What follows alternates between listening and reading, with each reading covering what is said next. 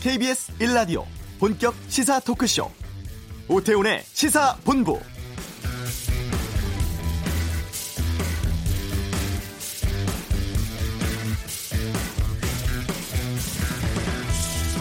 네, 2018년 한 해의 마지막 날이 됐습니다. 올해도 역시 대한민국은 격동의 한 해였습니다. 국정농단 사태 이후에 집권을 한 새 정부 1주년 맞았고 연초부터 남북관계 개선의 징조를 알리는 동남풍 불어오더니 4월 27일 판문점에서 남북 정상이 손을 맞잡았죠. 6월에는 핵 버튼으로만 대화를 하던 북미 정상이 싱가포르에서 사상 첫 정상회담을 갖기도 했습니다. 검찰 내 성폭력 폭로로 촉발된 서지현 검사의 미투 운동이 우리 사회 전반에 걸쳐서 숨어있던 성폭력, 성차별을 수면 위로 끌어올리기도 했고요. 주 52시간 근무제로 과로 사회 탈출의 신호탄 쏘아 올렸지만 최저임금 등 경제 문제에 있어서 여전히 볼멘 소리도 나오고 있습니다. 이명박 전 대통령을 따라다닌 다스 실소유주 의혹이 사실로 밝혀지면서 또 한 번 전직 대통령의 구속을 지켜봐야 했습니다. 기상 관측 111년 만에 최강의 폭염이 찾아왔던 2018년. 그 뜨거웠던 그리고 다사다난했던 올 한 해를 시사본부에서 돌아보는 시간 마련했습니다. 연말 결산 특집 KBS 일라디오 오태훈의 시사본부 지금 시작합니다.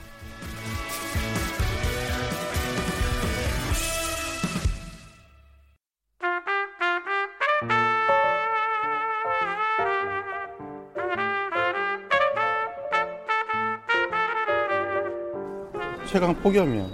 올 여름에는 정말 더웠어요. 올 한해 가장 핫했던 거는 미투가 아니었나. 올해는 뭐 아무래도 사생활 동영상 유포나 일배 여친 인증, 몰카 뭐 이런 젠더 감수성 부족이 가장 큰 문제였던 것 같습니다. 어, 양승태 사업부 파문과 기무사 개업 문건 이러한 것들이 최저임금 관련된 거랑 이제 노회찬 의원하고요. 6.13 지방선거? 예. 근데 아직도 그때 선거한 사람들의 마음이 그때와 같은지 좀 확인을 해볼 필요가 있지 않을까요? 남북 정상회담. 그래도 이게 가장 획기적이었잖아요. 요새 10대 애들이 가장 무서워요라는 것, 어떤 학교 폭력이나 10대 애들의 그러한 울분들, 그런 감수성들. 대한항공회의가 갑질 논란이 있었는데 이런 게 계속 이제 본물처럼 터져 나오는 게 참 보기 안 좋았습니다. 네. 박하선 매질이 가장 기억에 남습니다. 그 베트남이 2등크로 알고 있습니다.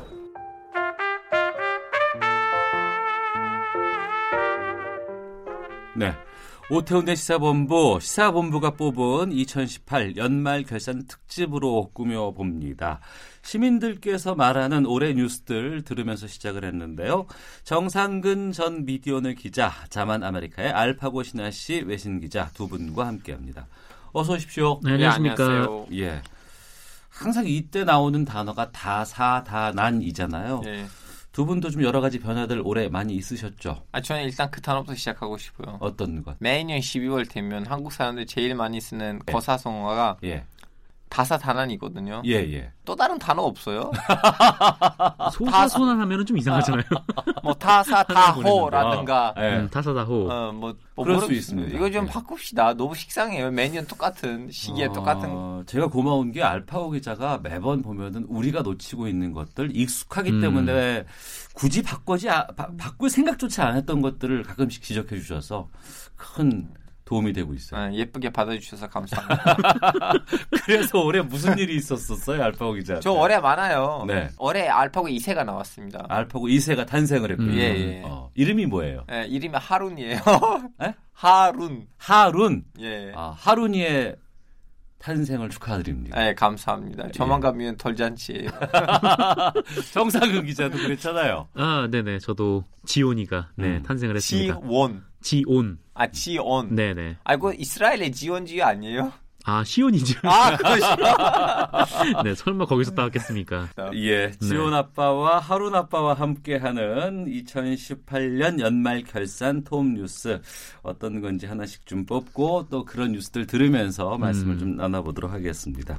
올 한해 가장 큰 뉴스라고 하면 아무래도 이제 앞서서도 시민들께서 말씀해 주셨습니다만 세 차례에 걸친 남북 정상회담 또 사상 첫 북미 정상회담일 텐데. 자, 북미 정상이 처음으로 만나던 지난 6월 12일의 감동 저희 시사본부에서 함께하기도 했는데요. 그 역사적인 현장의 소리들 다시 한번 들어보겠습니다. 트럼프 대통령하고 어, 김정은 위원장이 어, 계속해서 지금 산책을 하면서 얘기를 하고 있는데 잠시 현장 소리를 좀 들어보죠. 이제 사이닝을 곧 하게 될 것입니다. 아, 개인 그 올라오면서 차 안에서 보면서 민주당 의원들 전체 분위기를 좀 전달하는 의미에서 예. 저희 단톡방에 난리가 났습니다. 다들 감동이고 가슴이 벅차오르고 또 한편으로는 조마조마한 게 왜 없겠습니까? 아마 예. 국민 보- 여러분들도 조마조마하지만 아 이게 정말 어떻게 평화의 새로운 시대로 가는 하나의 큰 길목에 서 있다라는 역사적인 어, 장소다 이런 그런 느낌으로 보셨을 건데요. 저희 한국당 안에서도 어, 굉장히 축하하고 환영하는 일이라고 생각이 됩니다. 네. 또 우리가 여기서 얻을 수 있는 실질적인 이익이 무엇인지에 대해서는 우리는 굉장히 좀 차분하게 또 아주 집요하게 지켜볼 필요가 있다라는 생각을 합니다. 네. 어, 6월 12일 북미 정상회담 생중계를 저희가 했었고 더불어민주당의 강훈식 의원과 자유한국당의 김현아 의원의 어, 여러 가지 이야기도 좀 들어봤습니다. 북미 정상이 싱가포르 센토사 섬에서 역사적인 회담을 했고 이 뉴스를 외신들도 올해 탑 뉴스로 상당히 많이들 꼽았어요. 알파고 기자 맞죠? 아, 저는 동시에도 지금 아시아 기자 협회에서 일하거든요. 거기에 예. 해외 협력 팀에 있는데요. 음. 그래서 우리는 어, 우리 회원들 아시아 각국에 있는 현지 언론인들이랑 연락을 했어요. 2018년에 네. 에, 니네들 나라에 있는 탑 세 개 뉴스를 뽑아라. 음. 그래서 다들 자기 나라 거 보- 뽑았고 우리는 그 리스트를 다시 그 회원들한테 돌렸거든요. 네. 그 중에서 아시아의 최고의 뉴스를 뽑으라고 했는데 음. 싱가포르에서 보냈던 싱가포르 회원이 보냈던 그 북미 정상 회담이 압도적으로 네. 압도적으로 1위를 차지했어요. 예. 올 초만 해도 핵 위협 때문에 평창 동계 올림픽이 잘 치러질 수 있을지에 대한 의심도 음. 있었습니다만 그 이후에 세 차례 남북 정상회담이 있었고 사상 첫 북미 정상회담이 있었습니다. 그간의 과정을 좀 정상훈 기자가 정리해 주시죠. 네, 뭐 말씀하신 대로 뭐 지난해만 해도 뭐 핵버튼이 누가 크니 막 그랬는데 음. 진짜 2017년 12월 31일만 해도 그 올해 12월 31일에 이런 거를 회고하게 될 줄은 뭐 전혀 생각지도 못했을 거예요. 그랬죠. 그래서 이 과정을 좀 돌이켜 보면 일단 1월 1일부터 음. 2018년 1월 1일부터 이 김정은 위원장의 신년사가 있었고 네. 여기서 뭐 평창 동계올림픽에 참 여를 할 뜻을 밝히기도 했었죠. 그래서 음. 이렇게 올 한해 남북 훈풍이 불어오기 시작을 하는데 어, 1월 9일에 바로 남북이 고위급 회담을 가졌고 2월에는 또 김여정 노동당 중앙위 제1부 부장이 어, 김정은 위원장 특사 자격으로 방문을 해서 어, 남북 정상회담을 최초로 제안을 했습니다. 어, 그리고 3월에 우리 대북 특별 사절단이 북한을 방문했고 네. 여기서 김정은 위원장이 북미 정상회담의 뜻도 갖고 있다라는 말도 했었고요. 그래서 본격적으로 좀 이 얘기가 나오다가 4월 27일에 드디어 두 정상이 판문점 군사분계선 경계석을 사이에 두고 악수를 하고 음. 함께 남쪽으로 내려왔다가 또 다시 함께 북쪽으로 올라갔다가 다시 남쪽으로 내려오는 어, 이런 명장면을 또 만들어냈죠. 어, 그리고 또 북미 정상회담이 예정대로 잘 이루어지지 않자 이 한 달 뒤인 5월 26일에 어, 기습적인 2차 남북 정상회담이 열렸습니다. 열렸고 깜짝이었어요, 정말. 근데 그거는 네. 정말 기자들도 모를 정도로. 네, 극비리에 진행이 됐고 정상회담이 일어난 뒤에야 이 사실을 알게 될 정도로 어, 굉장히 비밀리에 진행이 됐었죠. 근데 또 역으로 얘기하면 또 남북 정상이 언제든 이렇게 만날 수 있다 뭐 그런 음. 신호를 준 일이기도 하고요. 어, 그리고 6월 12일에 뭐 연기가 되는 것 같았던 북미 정상회담이 열렸습니다. 어, 그리고 또 시간이 지났다가 9월 18일부터 20일까지 어, 문재인 대통령이 평양을 방문해서 3차 남북 정상회담을 가졌었고요. 백두산 갔었고. 네, 백두산도 명장면이었는데 음. 이것보다 저는 그 능라도 경기장에서 이 북한 주민들을 대상으로 연설을 했던 장면이 좀 많이 기억이 나더라고요. 예. 네. 자, 이렇게 정말 어, 예상치 못했던 행동, 사건, 여러 가지 또 의미들이 많이 있었던 한 해였긴 합니다만 음. 어, 뒤로 가면 갈수록 좀 막혀 있고 좀 잘 풀리지 않는다는 느낌이 많이 들었습니다. 새해에는 남북 간에 또 북미 간의 여러 가지 상황들 다르지 않을까 기대해 보는데 알파고 기자는 어떻게 전망하세요? 저는 새해 다- 당분간 이 그 좀 약간 완화된 남북한 관계가 네. 그리고 에, 북미 관계가 음. 2019년 동안도 잘 갈 거라고 생각을 하는데요. 네. 지금 미국이 그 미국 트럼프 대통령이 국내에서는 음. 여러 가지 지금 재판 문제가 있거든요. 뭐 네. 선거에 개입이 있다든 의혹이라든가 그리고 그 선거 운동을 하는 그 과정에서 음. 미국 트럼프 대통령의 안보를 자, 자문했던 분이 미 터키하고 에, 러시아로부터 비자금을 받았다는 거 있거든요. 네. 이제 그러한 문제들 때문에 지금 트럼프의 어떻게 보면 발목이 잡힌 상황인데 혹시나 트럼프 대통령이 2019년 중순안의 후기쯤에는 음. 뭐, 뭐, 단핵을 당하거나 뭐 그런 일이 생기거나 아니면 다시 한번 선거를 치르자는 그런, 그런 결단이 나온다면, 어, 쉽지 않을 수도 있다. 그렇죠. 음. 왜냐하면 저는, 어, 에, 남북 정상회담 안에 제일 핵심적인 에, 효과가 미국의 개입이라고 생각하거든요. 미, 네. 미국이 여기서 빠지면 우리 한반도에도 좀 약간 문제를 일으키지 않을까 싶어요. 음. 잘 돼야죠. 예. 그렇죠. 잘 되면 좋겠어요. 네. 오, 이 8천만 모두가 다 기대하고 있는 부분이기 때문에 잘 될 것으로 생각이 됩니다. 문재인 정부의 그 일정 정도의 중간 평가의 의미를 가지는 지방 선거가 6월 13일에 있었습니다. 국내 정치 지형에도 많은 변화를 가져왔고 또 현 여당의 압승으로 지방 선거가 치러졌는데 당시에 서울시장 후보였던 김문수 후보의 최측근인 차명진 전 새누리당 의원 그리고 안철수 후보의 최측근 김근식 경남대 교수가 저희 시사본부에 출연을 했었는데 이게 뭐 승자와 패자 이게 아니고 패자끼리 지방선거 패자끼리 모여서 열띤 패인과 보수 정계 개편에 대해서 토론을 벌였었거든요. 보지 못한 장면이긴 하네요. 예. 사실 이- 필요한 장면이에요. 네. 직접 한번 들어보시겠습니다.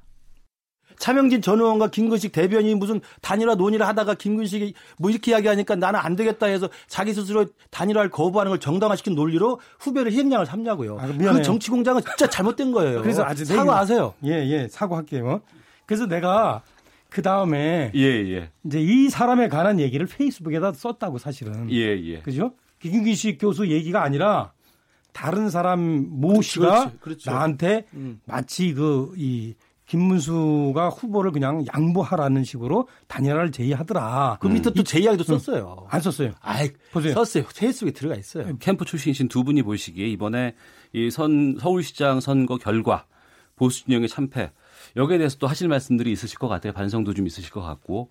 일단은 보수는 참패 안 했어요. 아 그래요? 예. 어. 보수가 참패한 때는 지난번 대선 때예요. 네, 우리 이제 개인 감정은 끝나고 네, 이 중도인 바른미래당이 참패를 했어요. 네. 본인 당 뭐, 말씀하세요. 예. 네, 그래서 당 말씀하십니다. 아니 이제 객관적으로 봤을 때 바른미래당 입장에서 말씀드리면 예, 저희 김민식 당은 교수. 참패했습니다. 예. 어, 차명진 전 의원처럼 뭐 이겼다고 말하지 않겠고요. 음. 이 대한민국의 이 적대적 공생 관계라는 거대 양당 제도 하에서 음. 중도 정당이나 제3 정당이 얼마나 힘든가를 지금 몸소 깨닫고 있는 거죠. 네. 차명진 전 새누리당 의원과 김근식 경남대 교수 간의 열띤 토론 저희가 6월 19일에 방송에서 아, 이두 분의 의견을 좀 들었었는데요. 참 올해 정치권은 6.13 지방선거가 변곡점이 됐지 않았을까 싶은데 어, 이 지방선거 어떻게 보셨어요? 정상근은 기자께서는. 네, 뭐 예상했던 대로 뭐 민주당이 압승을 했고 뭐 자유한국당이 패배를 했는데 음. 사실 이번 선거 같은 경우에는 뭐 뭐랄까 하여튼 뭐 이전에 비해서 뭐 정권의 중간 선거 어, 중간 평가적인 그런 의미보다는 뭔가 이전에 이제 과거 정부에 대한 또 재평가의 성격이 좀 있었고 거기서 네. 이제 더불어민주당이 압승을 했었죠. 근데 음. 뭐 결국 이명박 전 대통령이 구속이 되고 이 6.13 지방선거까지 이제 여당이 압승을 했으니까 네. 이제 이 이후부터는 이제 좀 정권에 대한 냉정한 평가가 지금 이루어지는 과정이지 않나. 음. 그래서 이때 뭐 6.23 지방선거에서 과연 앞, 어, 비록 이제 압승을 했지만 그 이후로는 좀 민주당에서 좀 어려운 상황이 계속 다 도래하고 있는 좀 그런 상황이지 않나라는 생각도 듭니다. 마침 이때가 또 6.12 북미 정상회담이 이 있는 다음 날 치러졌기 때문에 이때가 지금 여당으로서는 최정점의 상황이었고 네, 네. 그 이후부터는 또 지지율이 좀 많이 빠지는 좀 그런 양상도 좀 있었어요. 알파오 기자 같은 경우에는 올해 이 대한민국의 여러 가지 선거 와 정치권 어떻게 보셨어요? 아 저는 그 방금 전에 정상근 선배가 말씀하신 대로 이번 정부 정부에 대한 비 이제 평가보다는 전 음. 정부에 대한 재평가였다고 저도 보고 있고요. 네. 왜냐하면 에, 그동안 음. 그 이제 노무현 정권 이후로부터 이명박 정권하고 그 박근혜 정권이 들어왔는데 그때 민주당이 나름 이제 개편을 했거든요. 이제 네. 문재인 대통령 그때 땅 대표였는데 음. 이제 자리에서 물러나고 김정인 의원을 데리고 오고 다음에는 그 현충원에 가서 박정희 묘비를 참배하고 그러는데 그런 거 다 기억하세요? 아예 기자인데 뭐 어, 하여튼 외신 기자시잖아요. 그 정도로 외신 기자입니다. 아 예.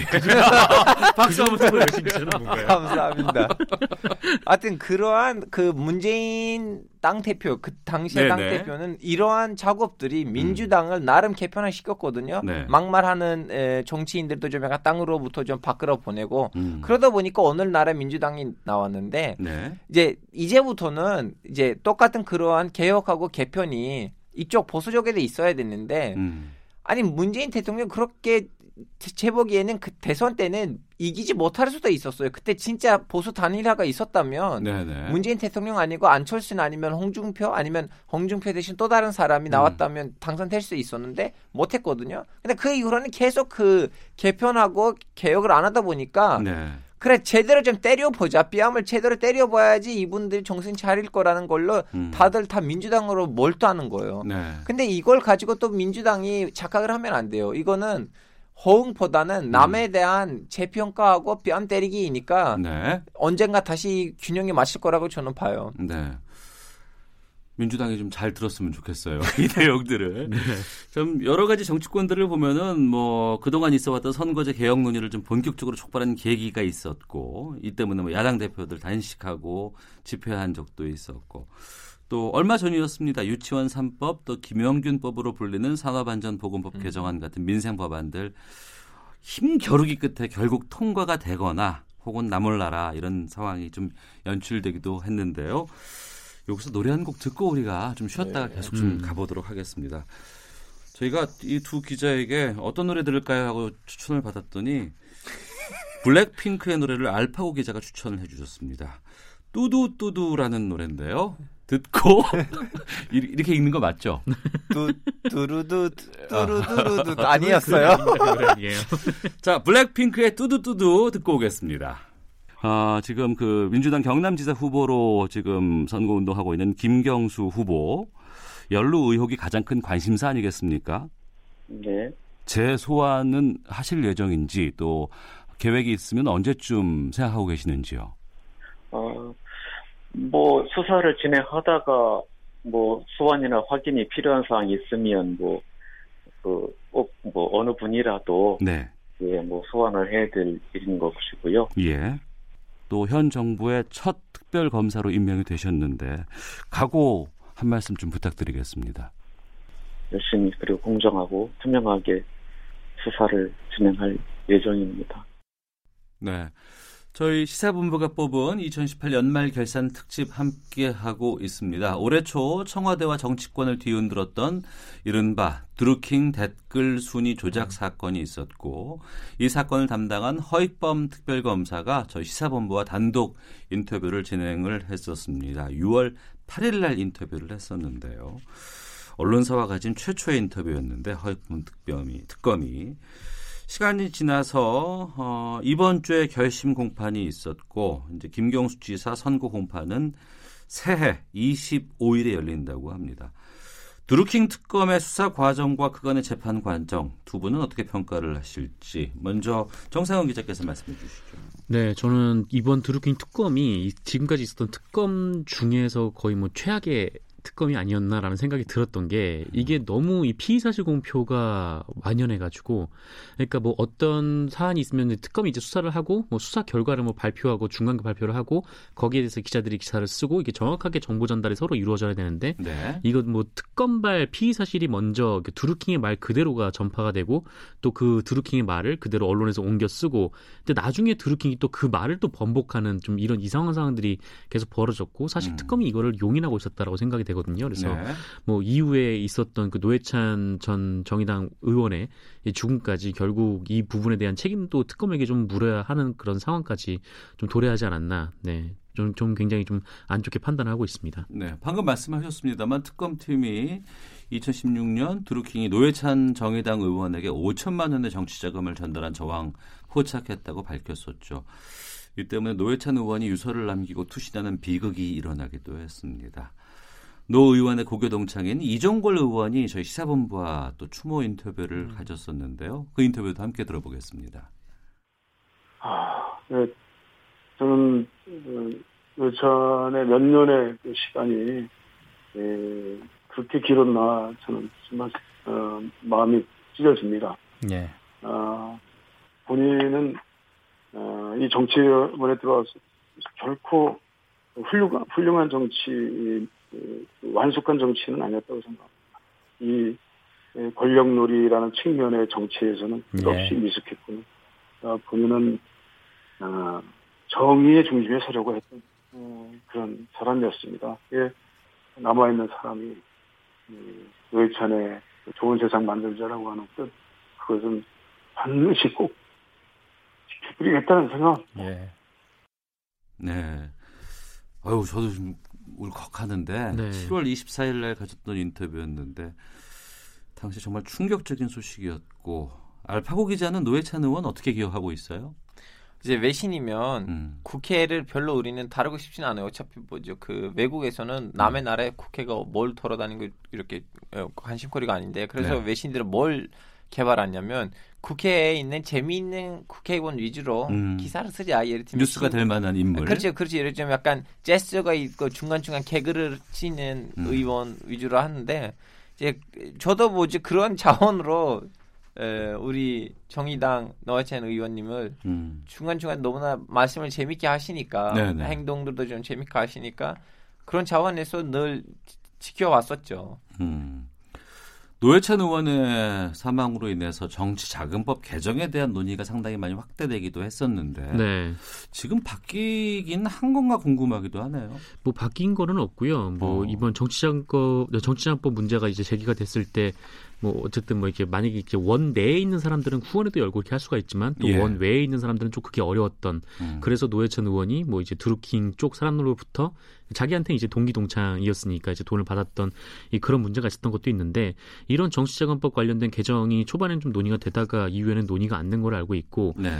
또 국회에는 또 다른 이제 정치자금 관련된 문제가 있는데 이게 국가에서 교부금이 내려오지 않습니까? 네네. 그거를 바탕으로 논의를 하는데 이 이른바 이제 교섭단체를 구성할 수 있는 그 음. 거대 정당 같은 경우에는 이 교부금의 50%를 자기가 나누고 그다음에 나머지 50%는 또 거기서 정당 의석별로 나누는 그러니까 이 거대 정당이 더 많은 부를 가져갈 수 있는 좀 그런 상황도 좀 개선이 돼야 되는데 음. 이 부분도 어떻게 생각해 보면은 이 거대 정당이라는 게 이 거대 정당이 또 국회를 이끌어가는 측면이 있다 보니까 네. 이 부분도 잘 논의가 안 되는 좀 그런 상황이 계속 이어지고 있는 것 같습니다. 예. 자, 오태훈의 시사본부 2018년 연말 결산 특집 함께 하고 있는데요. 문재인 정부가 새해가 되면 집권 3년 차를 맞게 됩니다. 요즘 청와대가 여러 가지 문제로 좀 시끄러운 상황인데 이 시사본부의 인기 코너인 금요일 정두원의 시사점 시사점에서 이 청와대 관련된 내용들도 좀 자주 다뤄봤습니다. 아, 그 이야기들 들어보겠습니다. 예. 그러면 청와대 입장에서는 뭐 말씀하신 것처럼 그 사일의 표현이라든가 사과 같은 것들이 없는 상황에서 어떻게 운영을 해야 되고 어떤 조치를 취해야 된다고 보십니까? 그러니까요. 저는 조국 수석이나 이제 비서실장이나 지금 다 뭐 매너리즘에 빠져 있는 게 아닌가 이런 생각이 드는데 네. 저는 저 연말 연초에 이제 정기국회도 끝나면은 네.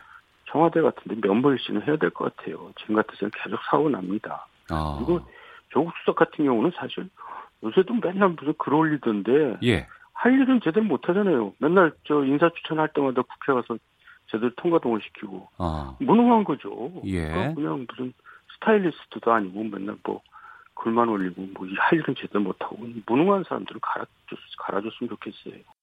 네. 지난 11월 30일에 인터뷰를 했던 정도원 전 의원의 평가와 전망이었는데요. 알파고 기자. 네. 어, 요즘 청와대에 대한 여러 가지 뉴스들 나오고 있잖아요. 네. 어, 뭐 특감반 논란이라든가 인사 논란들 겹쳐서 어, 여러 가지 뉴스가 좀 나오곤 있는데 이 부분 어떻게 보셨어요?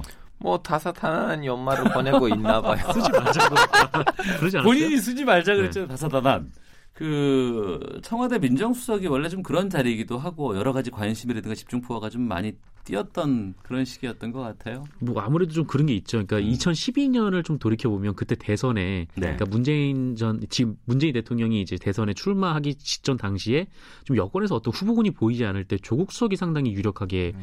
그 대권 주자 후보로 거론이 됐던 시기가 있었어요. 그래서 그때도 그렇고 이제 처음에 문재인 대통령이 당선이 되고 나서 이제 가장 먼저 영입을 했던 인사가 이제 조국 민정수석이었다 보니까 이 정치권에서는 조국 민정수석이 뭐 차기의 이제 주자로서 좀 가능성이 있다 라고 생각을 하는 모양이고 또 그래서인지 이 유- 조국 수석에 대한 좀 집중포화가 좀 이루어지는 그런 측면도 있다라는 생각이 들더라고요. 임수석님도 지금 거론되고 있던데요. 네, 임종석. 임종석 네. 어, 비서실장도 그렇고 조국 수석도 그렇고 오늘 운영위 출석 때문에 여러 가지 공방들도 좀 많이 이제 있을 것으로 보이고 뭐 있기도 하고 하는데 새 집권 3년 차를 맞이하는 문재인 정부입니다.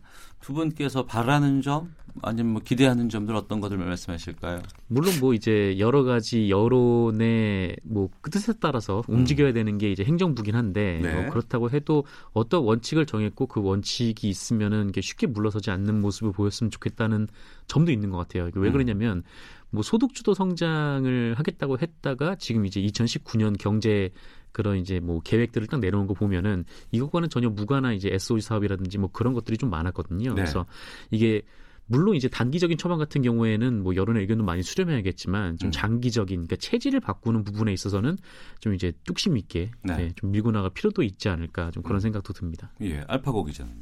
아니 지금 여론에는 네. 수많은 비판이 있어요. 경제 정책이라든가 그리고 음. 남북한 관계에 대해서 나름 그 대화 관계에 대해서도 좀 약간 안보적으로도 좀 지적이 있는데요. 네.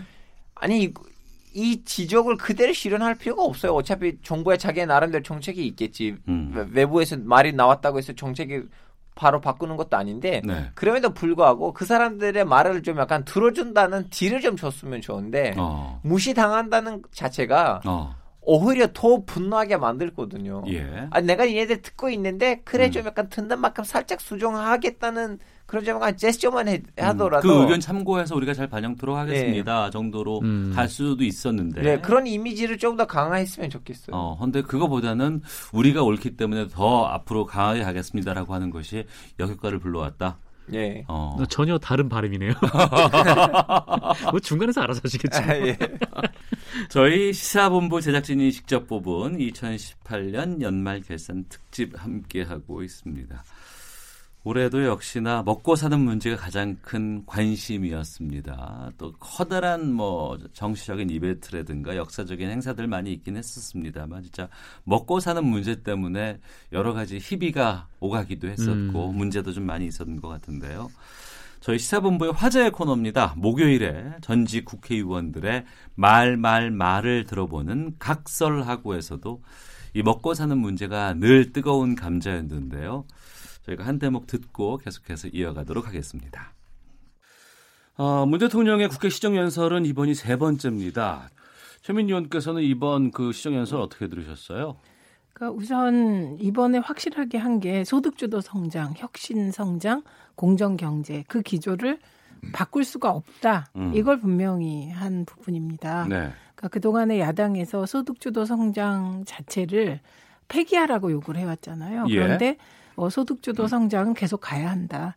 경제 정책의 커다란 철학, 네. 예, 그 포용 성장으로 가는 철학은 계속 가겠다. 이걸 분명히 한 거고요. 소위 뭐 좋게 슈퍼 예산이라고 합니다만 우리나라 예산 증가 속도가 너무 빨라요. 네. 이번에 거의 10% 가까이 9.7%가 늘어난 470조 5천억의 예산안을 제출해 놨는데 음. 이거는 그냥 세금 주도 성장하겠다는 얘기예요. 근데 세금 주도 성장해 갖고 성공한 나라는 전 세계에 한 곳도 없습니다. 네.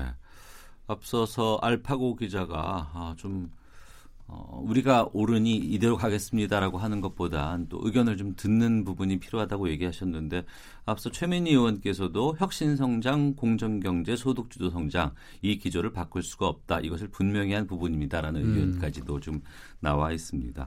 먹고 사는 문제가 가장 피부에 와 닿는 음. 내용이거든요. 집값이라든가 최저임금, 소득 주도 성장 올한 해를 뜨겁게 달궜는데 어, 정상훈 기자. 네.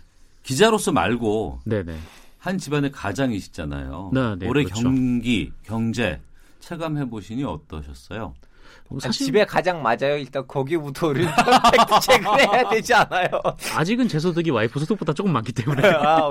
네 일단 가장으로 네, 네. 책정이 됐습니다. 근데 뭐랄까요, 하여튼 이전과 비교해 봤을 때 뭐 큰 변화는 없는 것 같다라는 음. 생각이 들어요. 뭐 네. 뭐가 이렇게 나아진 것도 없고 뭐 음. 또뭐 집값이 좀 떨어지거나 뭐 그런 것도 아니고 그러니까 네. 여전히 뭐 박봉으로 생활하는 게 우리 직장인들인데 음. 이 직장인들 입장에서는 뭐 박봉으로 생활을 하는데 뭐 어떤 그거를 좀 뭐랄까 좀 능가할 만한 좀 그 상쇄할 만한 뭐 그런 거는 없다는 거죠. 그러니까 뭐 그 물가는 계속 오르고 뭐 네. 집값도 계속 오르고 근데 여기에 맞춰서 살아야 되는 뭐 이런 것들은 뭐 계속 변하지 않고 그냥 유지가 되어 오는 것 같습니다. 음, 알파고 기자는요. 아니 집값이 떨어지는 것은 이제 꿈이고 음. 멈춰 달라는 것도 좀 이제 하기에는 부담스러운데요. 네. 오르는 그 속도를 좀 줄이면 안 될까? 음. 집값은 하반기 들어서 많이 좀 안정되는 분위기 아닌가요? 어떠세요? 근데 상반기 때 워낙 많이 올라가지고 상반기에 많이 이건 지금. 휴게소에 들어가 있어요. 이따 다시 고속도로 달릴 거예요. 아, 그럴 수도 있다. 네. 어, 경제 체감 경기 어땠는지 알파고 기자도 말해. 아, 저도 뭐- 집값 말고도. 네, 뭐. 집값 말고 집값은 제일 무조 저 분양 분배 많이 신청하는데 다 떨어졌는데 뭐 왜냐하면 한 집에다가 여러 명이 신청을 하니까 네. 거의 로또에 당첨하는 기분이거든요. 음. 뭐 하여튼 그런 거예요. 음. 결론적으로는. 네. 저희가 와치독 시간에서도 좀 많이 다루긴 했습니다만 이 소득주도 성장으로 대변되는 경제 정책, 현 정부의 경제 정책에 대한 찬반이 워낙에 좀 팽팽하게 이어진 한 해였던 것 같아요. 네. 아직은 지금 이 부분에 대한 사회적인 합의점은 못 찾는 상황이잖아요. 근데 뭐 소득주도 성장이 대통령이 공약으로 걸고 내세웠고 네. 여기서 당선이 됐으니까 뭐 음. 이게 뭐 사회적인 합의점이 없다라고 말한다기보다는 네. 근데 이게 뭐랄까 이제 찬반 논란이 굉장히 팽팽한데 근데 네. 여기서 어떤 중간 접점을 찾기가 굉장히 좀 어려운 상황인 것 같아요. 그러니까 음. 한쪽에서는 소득주도 성장을 하자라는 거고 한쪽에서는 소득주도 성장을 폐기해라라는 거니까 네. 뭐 그러면 소득주도 성장을 반만 하자라고 할 수는 없는 좀 그런 상황인 거잖아요. 그래서 음. 이게 좀 좁히기가 어렵긴 하지만 뭐 그러다 보니까 뭐 알파가 얘기한 것처럼 좀 들어주는 척이라도 하는 게뭐 네. 자연스러운 일이고 더 좋은 거긴 하지만 근데 그게 또 맞추기가 좀 어려운 좀 그런 아니, 상황도 있는 것 그리고 같습니다. 잘하는 것들도 있는데 그것도 제대로 선전을 못하는 상황이에요. 제대로 들면- 선전을 못 하고 있다. 예를 들면 아, 아동 에, 좀 약간 유, 육아 복지라든가 등등 음. 지금 문, 이미 박근혜 전 대통령 시대에 시작을 했었는데 네. 문재인 정권 때 더 이렇게 좀 약간 발전됐거든요. 네. 근데 그- 그걸 이라봐도 좀 약간 광고를 하고 야 이걸 우리는 잘하고 있어. 음. 이것도 그런 거 좀 약간 없어요. 뭐 네. 원래 잘해야 되는 거 아니냐는 식으로 아니 음. 이럴 때는 허세 부려야 돼요. 음, 네. 그, 그 부분 좀 말씀을 좀 여쭤볼까 해요. 그러니까 최근에 들어와서는 이런 그 소득주도 성장이라든가 최저임금에 대한 언론 간의 여러 가지 차이가 혁격, 현격하게 좀 어, 차이가 나는 상황에서 언론의 그 어떤 뭐 호감도 아니면 네. 현 정부와의 관계 아니면 이 보도하는 부분에서 선전을 못 하고 있다라고 얘기하셨는데 좀 그런 부분에 대해서도 여러 가지 하반기에 들어서 좀 지적들이 많이 나오고 있지 않았었습니까? 네, 그렇죠. 그러니까 전반기 때는 이 소득주도 성장을 계속 유지해 가겠다는 입장을 밝혔기 때문에 음. 뭐 한쪽 신문에서는 굉장히 비판을 하고 또 네. 한쪽 신문에서는 옹호를 하고 그랬는데 음. 하반기 때는 좀 속도 조절론이 나오고 또 2019년 이제 경제 계획을 딱 보면은 주로 이제 SOE 사업이나 이제 성장 정책에 좀 초점이 맞춰져 있기 때문에 음. 저번에 이제 뭐라고 했던 쪽에서는 다시 뭐 경제 이런 이제 전환이 옳다라고 하고 네. 또 다른 한쪽에서는 아 이렇게 바뀌면 안 된다라고 이렇게 음. 지적을 하고 있는 좀 그런 상황이 되고 있는 거죠. 예. 이제 3년 차가 돼 갑니다. 그동안은 뭐 시간적인 것 때문에 좀 기다려 달라라고 했지만 올해만큼 아 내년만큼은 정말 확실히 증명하고 결과를 볼 수 있는 그런 한 해가 되지 않을까 싶은데요.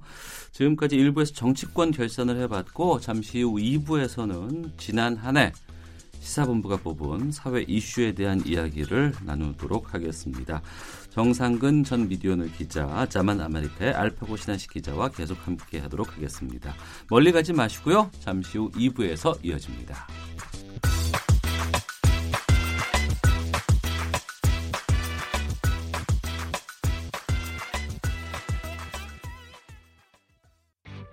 야, 아 왜? 점심시간에 뭐하냐? 자야지. 야, 그러지 말고 이거 한번 들어봐. 아, 뭔데? 지금 당장 라디오를 켜봐. 나른한 오후 깨울 시사 토크쇼. 모두가 즐길 수 있고 함께하는 시간. 유쾌하고도 신나는 시사 토크쇼. 오태훈의 시사본부.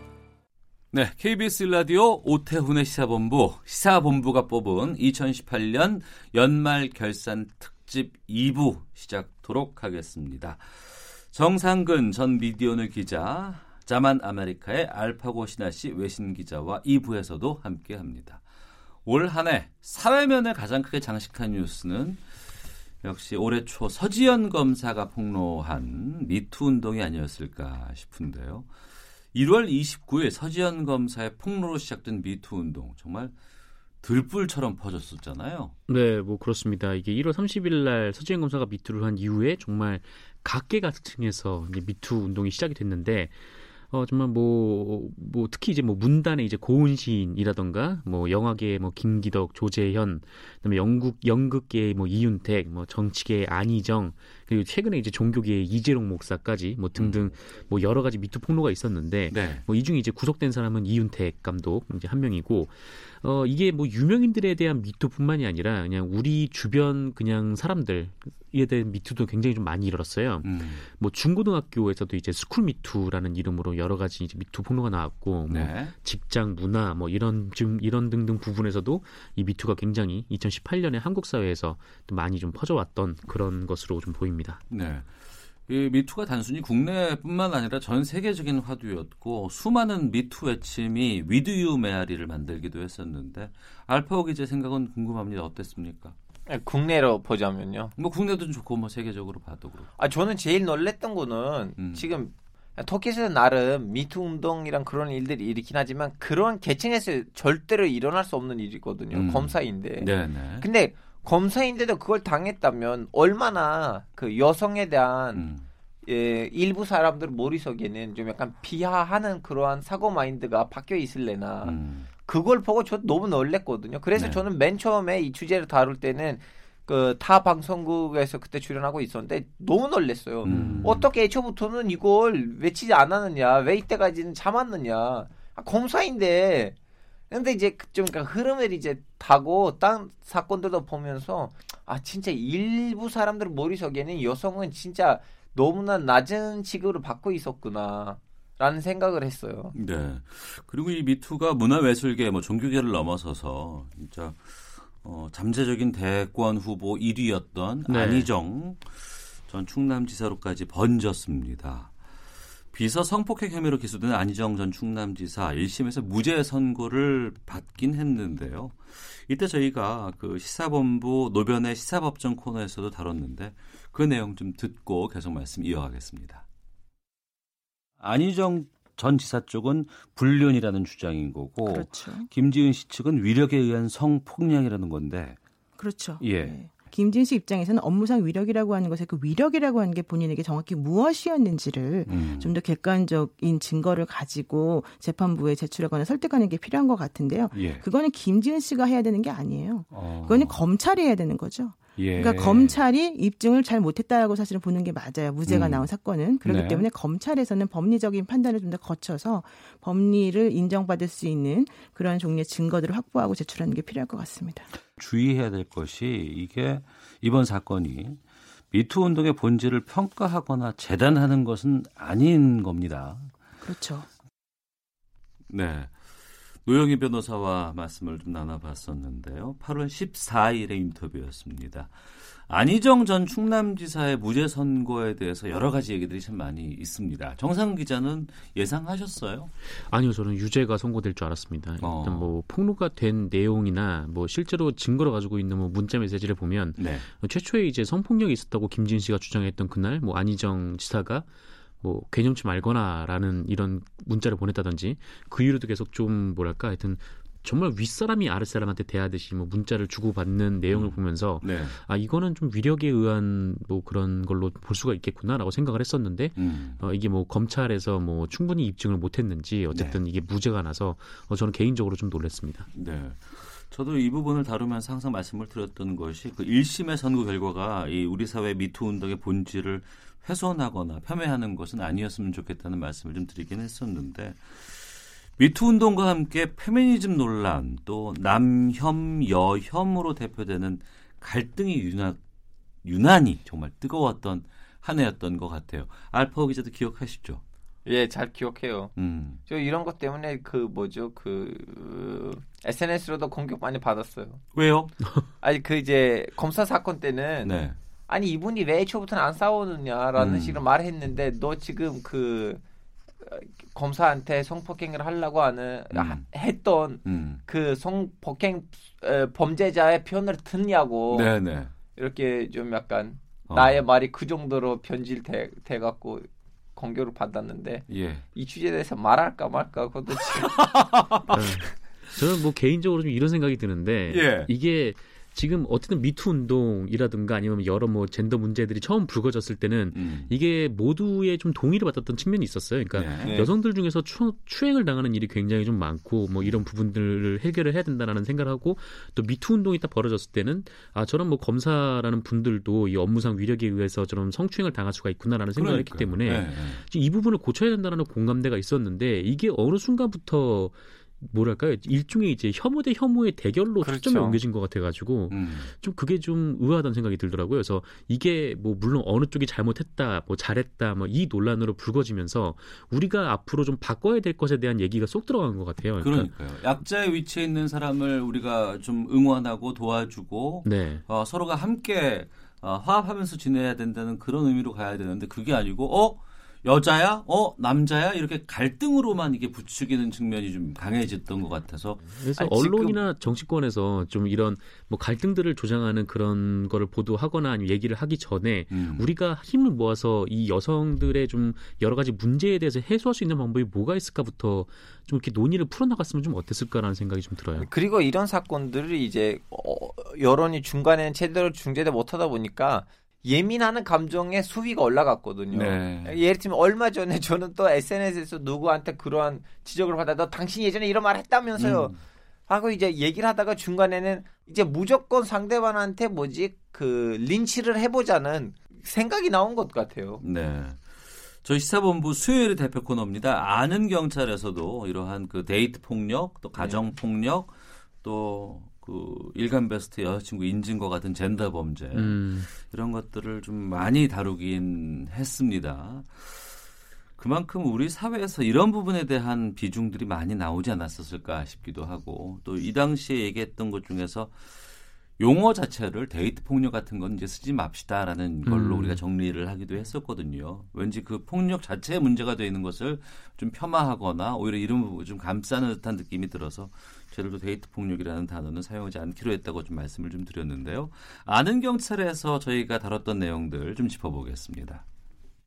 가해자는 퇴, 뭐 퇴행적 심리, 그러니까 이제 자기의 소유욕으로 생각해서 네. 자기가 그것을 헤어졌을 때 자기의 자존감이 많이 뭉개졌다고 생각하는 퇴행적 심리가 가장 큰 거고요. 예. 피해자분들은 일정 정도의 어떤 약간의 그 뭐 일종의 희망 고문 같은 형태가 되는데요. 음. 그러니까 조금 나아지겠지, 나아지겠지 생각 일정 정도의 어떤 기회를 주고자 하는 그런 심리가 큽니다. 근데 네. 사실은 그건 그 상대방은 큰 착각을 하시는 거거든요. 어. 지금 이 가해자의 폭력은 습관성이고 중독성입니다. 네. 절대 그것은 치료하고 처벌하지 않으면 벗어날 수 없는 거죠. 꼭 알아야 될 거는 어떤 경이라도 폭력이 수반되는 그 남자는 네. 만나서는 안 됩니다. 음. 어, 그리고 이제 조금이라도 이- 그, 그런 징후가 보이면 단호하게 헤어져야 되고 어. 헤어질 때도 단호하게 어떤 그 이- 이별을 통보해야 되고요. 약간의 이상한 부분이 이- 있다고 판단이 되면 예. 주변 사람한테 널리 알리고 적극적으로 알리고 어. 그다음에 경찰에 신고하는 거 두려워하지 말아야 돼요. 네. 배상훈 프로파일러 또 한국범죄학회 김복준 연구위원의 이야기 들어봤습니다. 갈수록 심각해지는 젠더 문제, 성범죄 등을 좀 구체적으로 해결하기 위한 제도 마련이 시급하다는 지적들도 많이 있었고 음.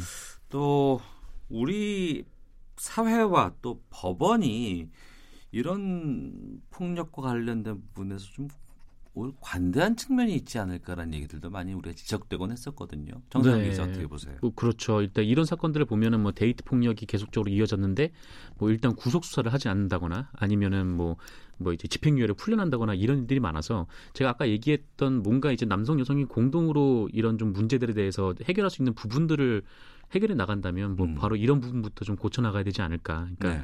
이런 좀 법 개정이나 이런 거를 통해서 여성들이 좀 안심하고 받고 다닐 수도 있고 이 데이트 폭력에서 좀 벗어 데이트 폭력이 말 쓰면 안 되지만 어쨌든 음.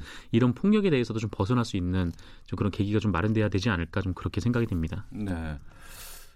왜 그 연인 간의 관계에서 갑자기 폭력적인 측면으로 돌변을 하게 되고 변화가 되고 또 그로 인해서 갈등이 더 심해지고 근데 단순히 이게 갈등이 아니고 이제 범죄거든요. 네. 근데 이제 데이트 폭력이라고 얘기를 하면 네. 뭔가 둘 간의 문제로 그냥 치부해 버리는 경향이 좀 있어서 맞아요. 이 부분을 네. 좀 바꿔보자는 노력들을 좀 많이 어, 해야 되겠다는 생각이 좀 들었는데 알파고 기자도 말씀해 주시죠. 아니 제 주변에서도 아는 그 집 사람의 에, 언니 네. 누나분 한 명이 이제 두 번이나 복용성이 있는 남자랑 사귀었다가 이제 헤어졌는데 둘 결벌도 복행으로 됐거든요. 네.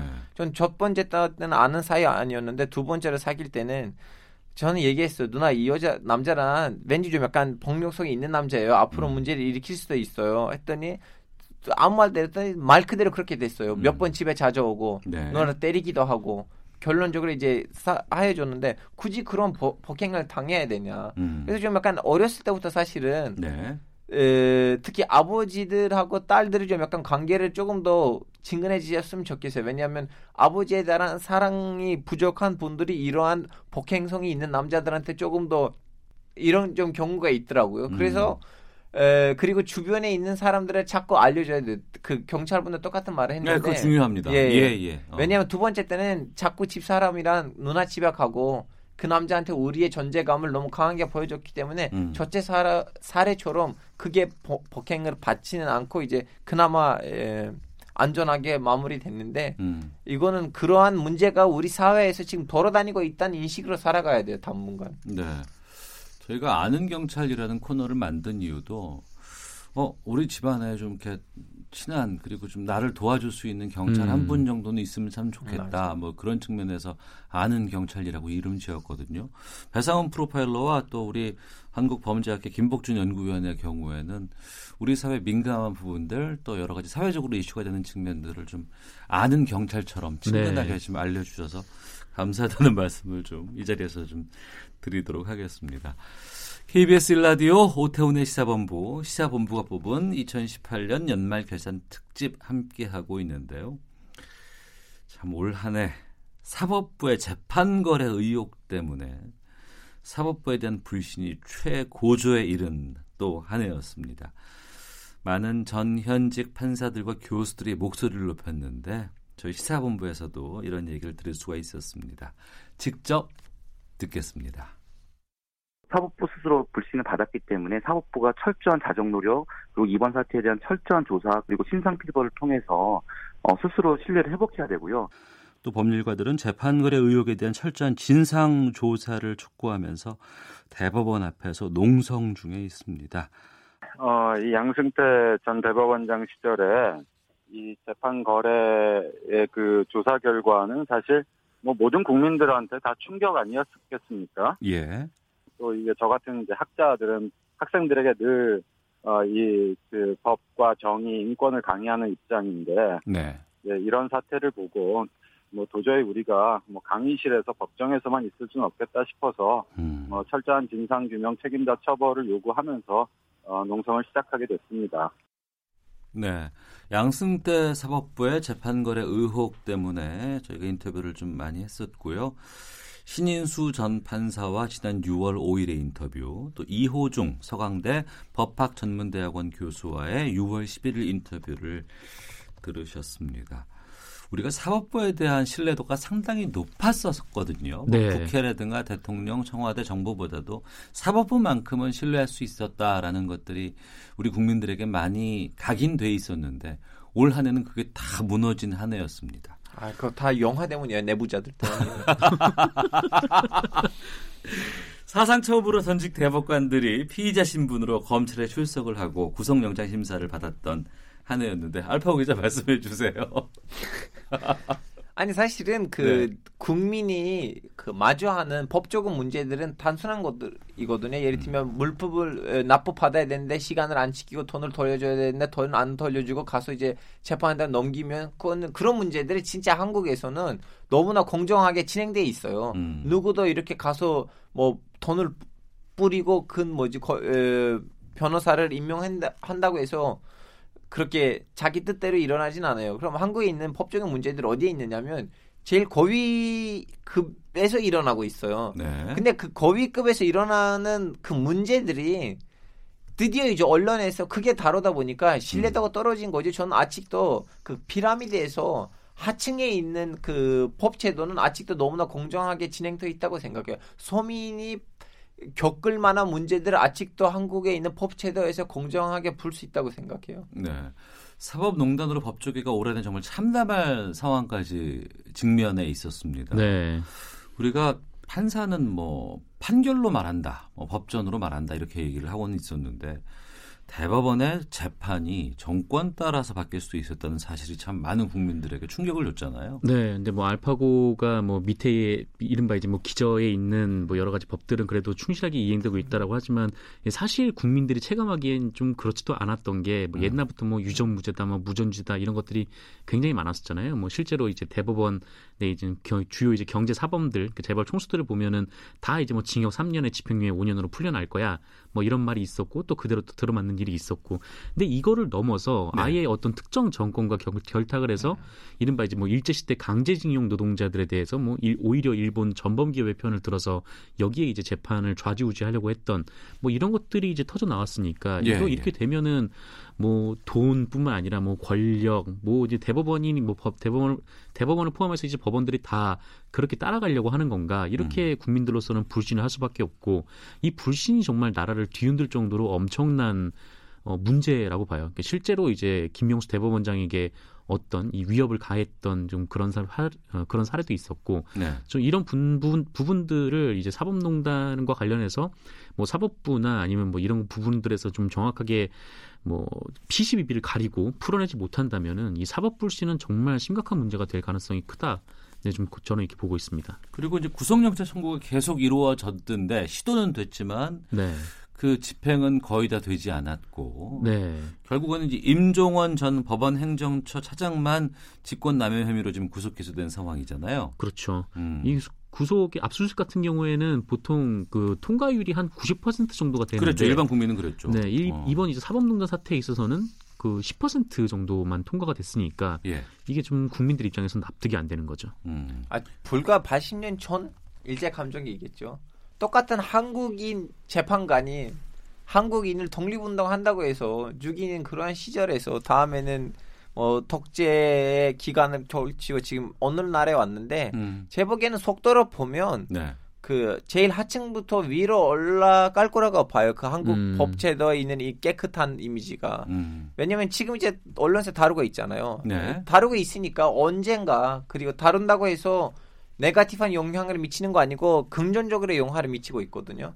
그래서 언젠가 미국에 있는 영국에 있는 그런 그대로 삼권 분리 사법부, 행정부, 입법부 오는 저는 한국에서 깔끔히 분리될 거라고 저는 보고 있어요. 전 이 의견이 참 그 의미가 있다고 보는 게 우리가 지금 잘못된 것에 대해서 분노하지만 네. 잘못된 것을 밝혀냈기 때문에 분노가 더 나오는 네. 지점이 있고 이 분노를 단순히 분노로 끝나는 것이 아니고 이걸 기회로 삼아서 하나씩 하나씩 바꿔 나가고 음. 자정하는 작용으로 간다 그러면은 대한민국 사회가 좀더 발전되지 않을까 싶기도 한데 마지막으로 하나 붙이자면 80년대 초기라면 진짜 돈이 한 1억 정도 있는 사람이 돈이 천억 천만 원 정도 있는 사람을 쉽게 법원에서 이길 수 있었는데 음. 지금은 이 사회에 있는 일반 계층에서는 이런 일들이 일어나지 못한다는 자체가 음. 어마어마한 큰 일이라고 보고 있거든요. 네. 이제 이걸 위로 올- 올리면 되는 거예요. 음.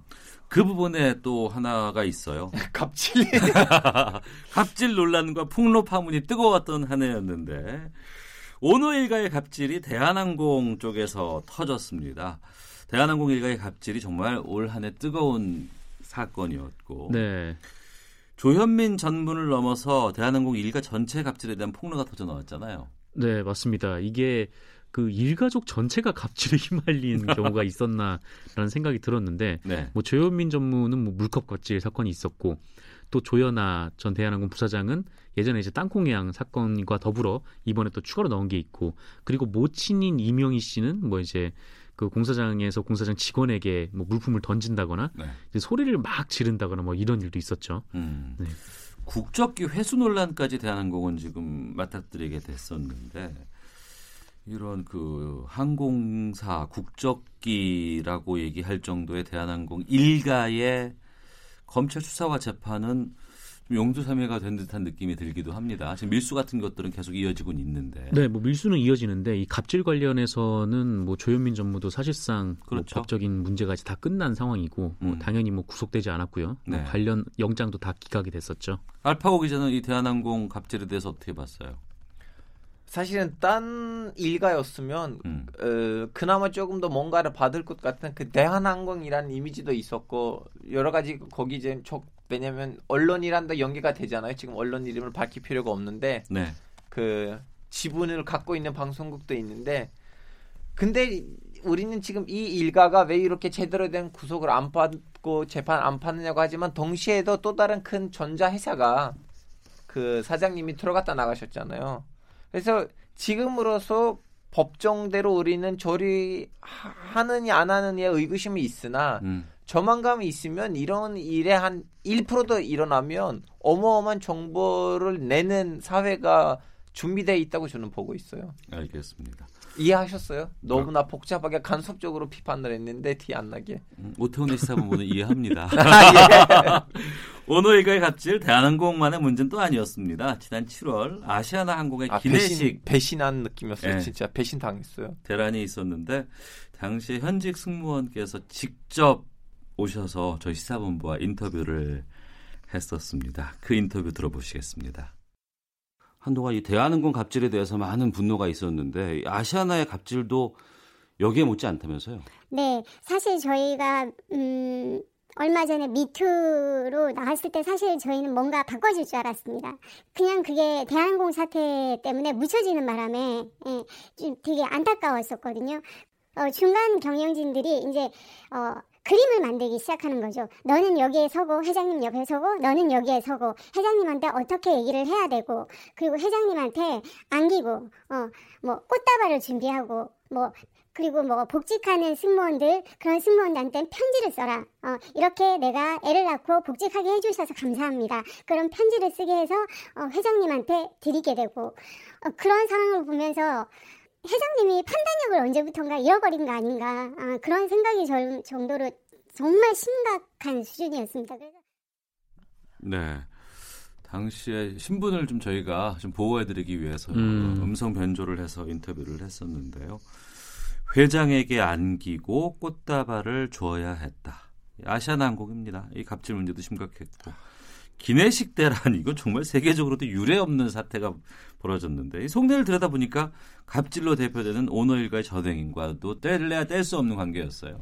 네, 뭐 그렇습니다. 이 기내식 대란이 뭐 제가 기억하기로는 뭐 평소에 잘 지내던 그 기내식 업체한테 뭔가 그 자신의 지주회사를 만들기 위해서 돈을 더 달라고 하고 여기에 이제 투자를 거부를 하자 이제 다른 데서 투자를 할 수 있는 다른 업체를 연결을 해서 그렇게 기내식을 들여오기로 했는데 음. 이 업체의 준비가 늦어지면서 이제 기내식은 이제 들어오지 못하고 그래서 이제 여행을 가시는 승객분들이 많은 불편을 겪고 이 반면에 이제 박그 아시아나항공의 그 오너는 그 가까운 중국에 감에도 기내식을 이제 잘 먹고 가고 이런 논란이 좀 불거지면서 굉장히 좀 많은 분들이 분노를 하셨을 것 같아요. 저 거기 회원인데. 아, 시원한 회원이에요. 아, 얼마 지금 마일리지 쌓였는지 모르겠어요. 네. 어, 저도 제주도 한번 갈 수 있는데 지금 못 가고 아, 있습니다. 저 진짜 배신감을 느꼈어요. 갑질을 외신에서는 어떻게 보도해요? 갑질. 갑질? 이렇게 그냥 우리 갑질을 그냥 표기로 써서 아니, 처음에는 네. 그한 조연아 뭐 전무님이라고 해야 되나 그 부사장님 네. 사건 때만 해도 갑질이라는 단어가 없었거든요. 그렇죠. 네. 근데 그그 사건 이후로는 어. 뭐 무슨 에, 김포 공항에서 그 여자 땅콩해양, 예. 아니 아니 단공해양 이후에는 네네. 에, 김포 공항에서 또 하나 갑질 사건이 일어났고 음. 다음에는 또 무슨 무슨 무슨 목사님이 그 양복 사러 갔는데도 거기에 있는 여자 여, 여- 남자 직원한테 뭘 했고 다음에 또 무슨 면- 면세점에서도 그런 일이 생겼는데 네. 그 지금 우리는 저 현우 사건에다가 집중을 했는데 사실은 그때 석 달 안에는 몇개 사건이 터졌어요. 예. 그러다 보니까 이제 외신이 야 이 단어를 우리는 소개해 줘야겠다. 네. 음. 그 이제 그때 생긴 거예요. 사실은 저현아 사건 이후에 있었던 이어서 터진 사건들 때문에 생겼어요. 음. 갑질 문제 뭐 매년 반복되는 거 아니냐 하실 수도 있습니다만 올해 반복되는 갑질 횡 올해는 그동안 계속 반복된 네. 그 갑질 횡포에 분노한 을들의 반격도 상당했던 한 해가 아니었어요?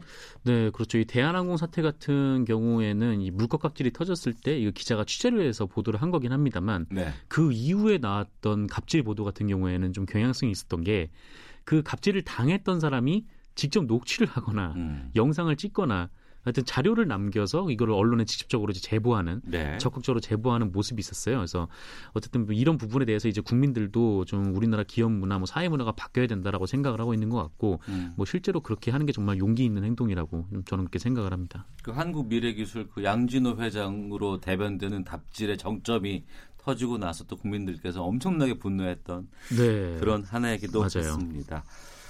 자, 저희가 1부에는 알파고 기자가 추천을 했던 뚜두뚜두를 들었었는데 2부에서는 정상근 기자의 또 추천곡을 들어볼까 하는데 올해 또 퀸의 열풍 어마어마했는데 또 퀸의 노래를 소개해 주고 싶으시다고요? 네, 진짜 어마어마한 열풍이었는데 네. 네, 퀸의 Somebody to Love 네, 추천을 했습니다. Somebody to Love 듣겠습니다.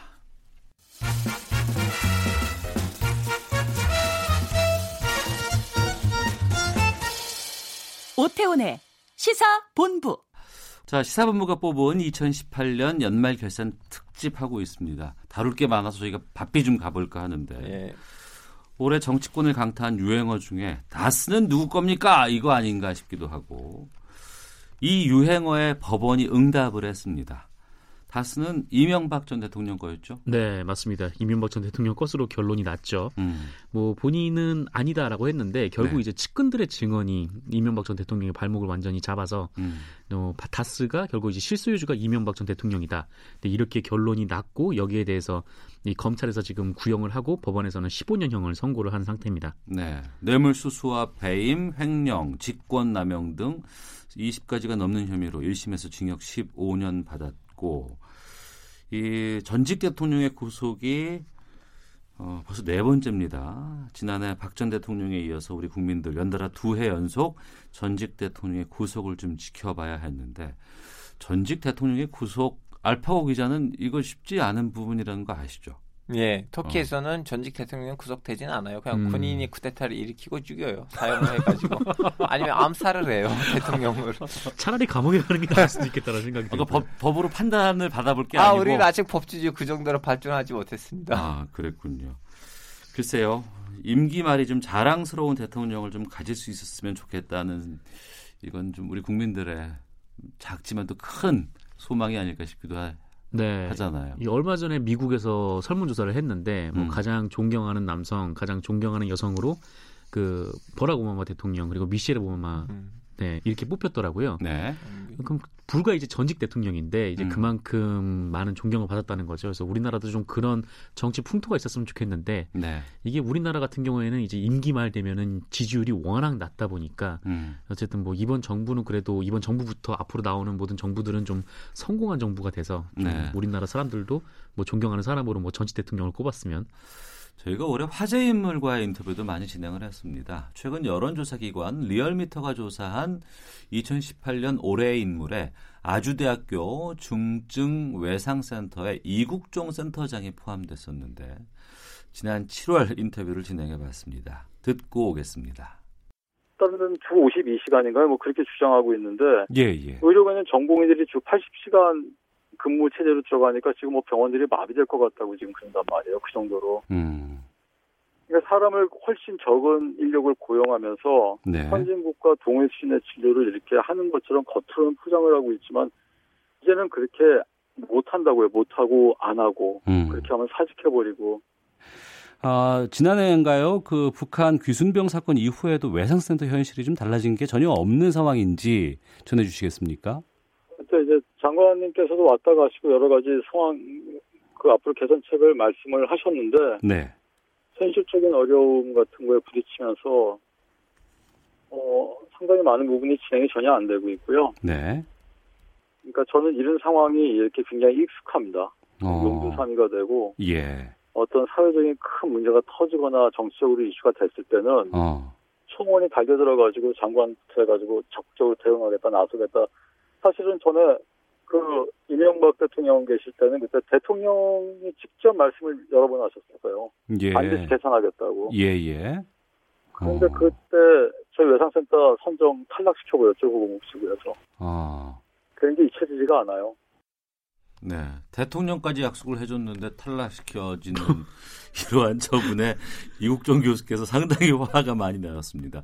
올해 이국종 교수가 상당히 많은 관심을 받았습니다. 자유한국당 비대위원장 영입까지도 받아서 저희가 좀 인터뷰를 해본 음. 기억이 나는데 참 다사다난한 한 해를 이국종 교수도 좀 보내신 것 같더라고요. 네, 뭐 방송도 많이 하고 강연도 많이 하셨는데 네. 그래도 목소리는 되게 일관되세요. 그러니까 음. 중증 외상센터에 대한 뭐 애정 그리고 이거를 살려야겠다라는 의지 뭐이 네. 부분에 있어서는 굉장히 좀 바쁘셨던 것 같습니다. 예. 그러니까 이국종 교수 말대로 정치권이나 정부가 좀 문제가 불거지면 우르르 몰려들었다가 나중에는 또 나몰라라 하는 게 문제가 아닐까요? 네. 음. 아, 저는 이분도 처음에는 그 TEDx인가 거기서 강연을 듣고 네. 다음에는 이- 이 세상을 바꾸는 15분인가 뭐 예, 또 그런 예, 뭐 예. 어딘가에서도 이렇게 두 번 들었는데 네. 뭐 문제들이 그렇게 아직도 안 불리는 자체가 이렇게 큰 문제도 아닐 거라고 보는데 왜 음. 이렇게 되는지는 이해가 안 되더라고. 네. 자, 그리고 저희가 중국발 재활용 쓰레기 대란, 미세먼지, 최강 폭염 등 환경, 자연에 대한 관심도 상당히 좀 많이 기울이곤 했었습니다. 재활용 쓰레기 때문에 아파트에서 며칠간 쓰레기 못 내놓는 적도 있었고 중국발 문제들 많이 있었고 또 미세먼지에 대한 또 여러 가지 지적들 음. 뉴스들 많았고 날씨도 엄청나게 더웠던 그런 한 해였던 것 같아요. 중국이 더 이상 지구의 재활용 쓰레기장 역할을 하지 않겠다 선언하고 나서 이제 쓰레기 대란이 벌어지기도 했었잖아요. 네. 그러니까 중국과 이런 우리가 이런 문제가 상당히 많이 좀 관계가 있는 것 같아요. 네, 뭐 예전에는 중국에서 이제 쓰레기들을 수입했다기보단 이 플라스틱 재활용 물품들을 수입을 했었어요. 이게 세계적으로도 그거밖에 팔지 못한다고 하더라고요. 음. 이 쓰레기를 팔게 되면은 뭐 가난한 나라로 쓰레기가 갈 수밖에 없으니까 쓰레기는 안 되고 재활용 물품만 파는 건데 이 중국에서 이제 그동안 이제 수입을 못한다라고 얘기를 해버려서 이제 재활용 쓰레기를 수거 못하고 계속 쌓여왔던 그런 상황인 거죠. 근데 또 네. 여기서 또 문제가 파생이 돼서 가만히 생각해 보면은 왜 우리나라의 이 재활용 쓰레기를 왜 우리나라가 처리하지 못할까 라는 점이 있을 수가 있고 그건 또 뭐 이런 이제 플라스틱 용기 같은 거에 뭐 라벨을 뭐 쉽게 뜨지 못하는 문제 뭐 이런저런 문제들이 뭐 제기가 되고 또 대안으로 제시가 됐던 것 같아요. 그래서 네. 그건 그런 것들이 조금 풀려서 좀 우리나라가 자체적으로 소화할 수 있도록 재활용이 좀 쉽게 이루어질 수 있도록 그렇게 좀 조치가 취해져야 되는데 그때 또 지나고 나니까 또 이게 또 완전히 잊혀지더라고요. 그래서 음. 뭐이 부분에 대해서 어떤 뭐그 관계 법령이 바뀌었다거나 뭐 이런 얘기는 듣지 못했던 것 같습니다. 그래도 정부에서는 지난 8월 1일부터 일회용 컵이라든가 빨대를 규제하고 이런 여러 가지 대책 마련에 나서는 모습은 보였습니다. 그 매장에서 일회용 컵 사용이 금지된 날 저희가 커피숍 풍경도 인터뷰를 해봤었거든요. 또 그때 인터뷰 좀 들어보겠습니다. 하루기 때문에 이제 이것을 비교하기는 쉽지 않지만 그 시행 전과 이제 시행하고 나서 비교해서 일회용 컵이 얼마나 줄었어요? 음, 한 3, 40% 정도는 어. 줄은 것 같아요. 일회용 컵을 금지하면서 이제 환경이라든가 여러 가지 측면에는 보탬이 되는 건 분명히 많은 분들이 공감을 하시는 부분이지만 네. 현장에서 일하시는 분으로서는 일손이 더 많이 가게 되고 더 그쵸. 힘들어지는 건 사실이겠어요. 맞아요. 저희끼리 이제 신문에서 봤는데 네.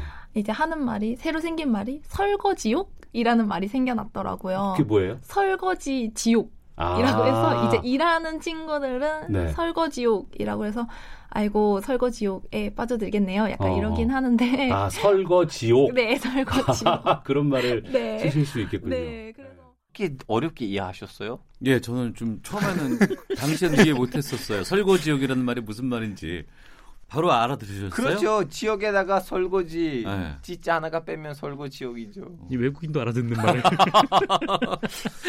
네. 부끄럽습니다. 예.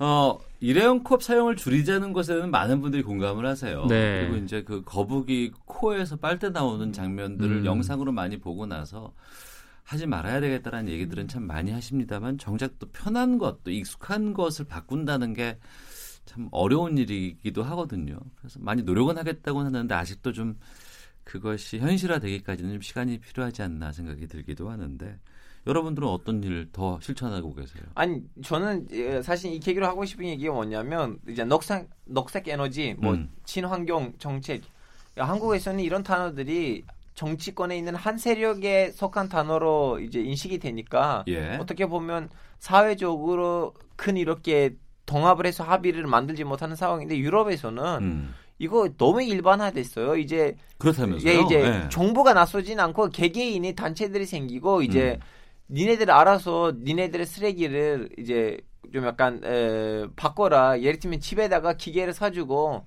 그 물병들 있잖아요. 뭐 네네. 플라스틱 물병. 그것들이 이제 집에서 그 기계에다 넣으시면 물병을 가지고 그 플라스틱을 넣은 실리를 만들어요. 그럼 다시 재활용되는 거잖아요. 음. 그래서 이제 유럽에 있는 사람들이 개개인이 재활- 재활용에 개인적으로 참여하는 거죠. 네. 그래서 이- 다시 한번 우리는 교육 제도를 조금 더 친환경 정책 위주로 개편해야 하지 않을까 싶어요. 네. 정상근 기자는 어떤 노력하세요? 저는 얼마 전부터 터블러를 쓰기 시작했습니다. 아 그래요? 네. 어, 번거롭지 않으세요? 좀, 네, 번거롭진 않더라고요. 이렇게 자주 닦고 하면 번거로울 것 같은데, 음. 어, 그냥 씁니다. 그 제 맛이 있더라고요. 네. 설거지 안 하고 마시고 그렇죠. 커피 그- 마시고 거기에 물 따라서 마시고. 네. 밑에다가 이렇게 가라앉는 그 커피 가루의 그 네. 맛이 있더라고요. 저도 점심 시간에 저희가 식사를 못 하잖아요. 네. 이 방송이 점심 시간에 나가기 때문에 그래서 이제 일찍 도시락을 집에서 싸가지고 와서 먹곤 음. 하는데 그 도시락 설거지하기가 되게 귀찮거든요. 네. 대충 먹기도 해요. 다음 날도 거기다 그냥. 자, 오태훈의 시사본부. 시사본부가 뽑은 2018 연말 결산 특집 함께 했는데요. 어, 올해 마지막 날 시사본부도 끝을 앞두고 있습니다. 저희 시사본부에 출연을 해주신 두 노 배우께서 아름다운 끝맺음에 대해서 말씀을 하신 적이 있습니다. 어떤 분들인지 궁금하시죠? 직접 목소리 들어보시겠습니다. 자연은 아니고 예. 자연은 이제 세월 가고 예를 들어서 우리 수사반장으로 제가 이제 이 방송에 등단이 시작되는데 그 같이 오던 아홉 명의 식구가 전부 세상을 떠났어요. 그러니까 아, 그러세요? 음, 더 어. 오래된 얘기죠. 한 사람 남은 게 예. 나란 말이에요. 죄, 죄인처럼 이제 살고 있습니다. 아. 나는 그냥 하얀 백지창처럼 예. 끝내고 싶은 무슨 뭐 말이 무슨 말이 있겠어요. 아. 모든 게 다 고맙고 감사하고 특별한 게 없으나 우리는 정말로 평민 중에 평민입니다. 예, 과거서부터 지금 그 정도 그런 인식으로 살아왔고 예. 뭐 다만 내가 하는 일에서 주변에 누를 끼치거나 그래서는 안 되겠다. 하는 의미에서 아직도 최선을 다하고 있는 거고 예. 그러다가 끝나면 끝나는 거예요. 예, 그래서 가는 데까지 나와 같이 일하는 작업 현장에서 혹은 동료들 후배들한테 누가 되지 않도록 내 스스로 좀 최선을 다해서 그네들과 같이 갈 수 있는 이런 마음가짐으로 노력하면 뭐 얼마 안 남았지만은 끝까지 이어갈 수 있지 않겠는가 이런 생각을 하고 네. 어, 저희들 금요 초대석 시간에 모셨던 두 분이었습니다. 어, 최불암 선생님하고 이순재 선생님의 어, 노년을 보는 아름다운 끝맺음에 대한 인터뷰를 해 봤었는데요. 상당히 그 겸손하게 말씀을 해주시고 네. 또 담담하게 말씀을 해주셔서 깊은 울림도 있지 않았나 싶었습니다. 두 기자들은 한 해 마무리 어떻게 하실 생각인가 궁금하기도 한데 알파오 기자, 네. 터키에서는 마지막 날 뭐 해요? 에, 가족 집에서 모이고 팝콘 먹으면서 텔레비에 나오는 특집에 그 에, 예능 방송을 봐요. 아 그래요? 아 그리고 그 진짜 그거 있어요. 이 12월 31일 날 네. 터키 사람들 하는 게임 있어요. 뭐예요? 더 이제 번호를 뽑아서 이제 자기 앞에 있는지 없는지를 확인하는 그런 게임이 있는데 네. 한국에 없더라고요. 그냥 미국에 있어요, 아니면 영국에 음. 그런 게임을 하더라고요. 음, 그런 게임 같은 거 하면서 가족들끼리 같이 예, 모여서 한 해를 어, 의미하고 또 이런 아니면 친한 가졌군요. 가족들 예를 들면 저하고 정상근 선배가 음. 집사 뭐 부인하고 아이가 우리 집에 온다든가 음, 음, 그렇군요. 정상훈 기자는 알파고네 집에 갈 생각은 없고요. 아 터키 집 터키 요리가 만들어 드릴게요. 엄마도 우리 집에 아 정말요? 예. 아, 네, 그럼 한번 고려를 해보겠습니다. 근데 뭐, 인천이 좀 멀어가지고 뭐 항상 그랬듯이 그냥 어, 제아의 종소리를 들으면서 네. 어, 가족들과 함께 보낼 것 같습니다. 음. 우리는 새해 첫날이 되면 떡국 먹어야 한 살 먹는다고 하잖아요. 네. 터키에서는 어떤 음식 먹어요? 팝콘요. 팝콘? 예, 그 예능 방송을 봐야 되잖아요. 영화 보면서 먹듯이. 예. 네. 여기 싱거워졌어 사람이. 새해 소망도 좀 들어보고 싶은데 두 분께서는 2019년 어떤 해가 좀 되면 좋겠다 싶으세요? 네, 뭐 아들이 태어난 지 얼마 안 됐으니까 뭐 음. 아들 포함해서 뭐 식구들이 다 건강했으면 좋겠고 또 제가 아는 모든 분들이 또 건강하게 잘 지내셨으면 좋겠습니다. 그리고 또좀 너무 뭐랄까? 식상하진 않아요? 아 그러니까 식상하지 않은 걸 하고 싶은데 뭔가 생각이 안 나요 계속. 알파고기 때는요. 아 저는 일단 그 제 아들 놈한테 좋은 아빠가 됐으면 좋겠어요. 제가 음. 물론 아들도 좀 약간 건강하게 자랐으면 좋겠고요. 두 네. 번째는 저는 작업 두 개 있는데 책 작업이 2019년에 제대로 마무리됐으면 좋겠어요. 아, 책 낼 예정이에요? 예, 두 개. 어. 두 권.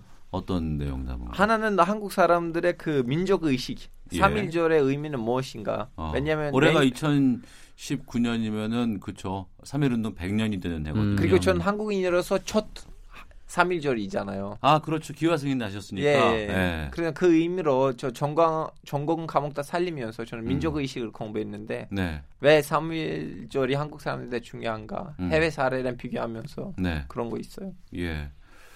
마침 또 의도치 않게 내일 저희가 아, 3.1운동 100년 음. 아, 기념사업회 대표이신 한한상 아, 총재와 또 인터뷰가 예정돼 있습니다. 또 내일 자연스럽게 또 명함을 남겨 드릴 테니까 전달해 주세요. 소개도 해드릴 수 있는 시간이 온 것 같기도 하고요. 터키는 지금 마지막으로 간 게 얼마나 되셨어요? 저 3년 됐어요. 3년 됐어요. 가보고 싶지는 않으세요? 그 쉽든 말든 못 가잖아요. 좀 좋은 기회가 돼서 나중에 또 고향도 방문할 수 있는 그런 한 해가 됐으면 좋겠다는 생각이 듭니다. 오태훈의 시사본부, 시사본부가 뽑은 2018년 연말 결산 특집 여러분과 함께 했고요. 좀 마무리를 좀 줘야 될 것 같은데 저희가 시민들의 올 한 해 마무리 지나고 나서 새해 소망, 덕담 같은 거를 들어보는 시간을 준비했습니다. 네, 국민들이 뽑은 바람 들으면서 조용필의 바람의 노래 듣고 마치도록 하겠습니다. 오늘 함께 해주신 정상근 전 미디어오늘 기자, 자만 아메리카의 알파고 신하 씨 외신 기자 두 분 말씀 고맙습니다. 예, 네, 새해 복 많이 감사합니다. 받으십시오. 새해 복 많이 받으시고요. 네, 새해 복 많이 받으십시오. 신년 복 많이 받으세요. 네, 청취자 여러분께서도 새해 복 많이 받으시길 바랍니다. 내년에 뵙겠습니다.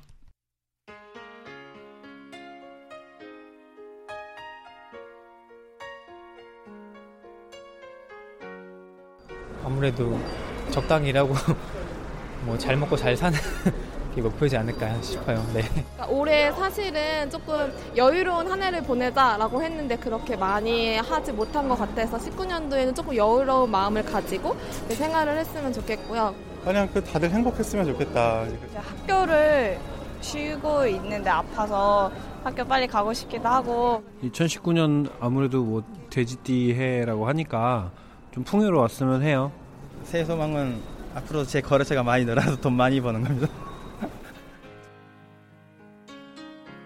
세월 가면 그때는 알게 될까 꽃이 지는 이유를 나를 떠난 사람들과 만나게 될 또 다른 사람들. 스쳐가는 인연과 그리운 어느 곳으로 가는가? 나의 작은 기회라는 알 수가 없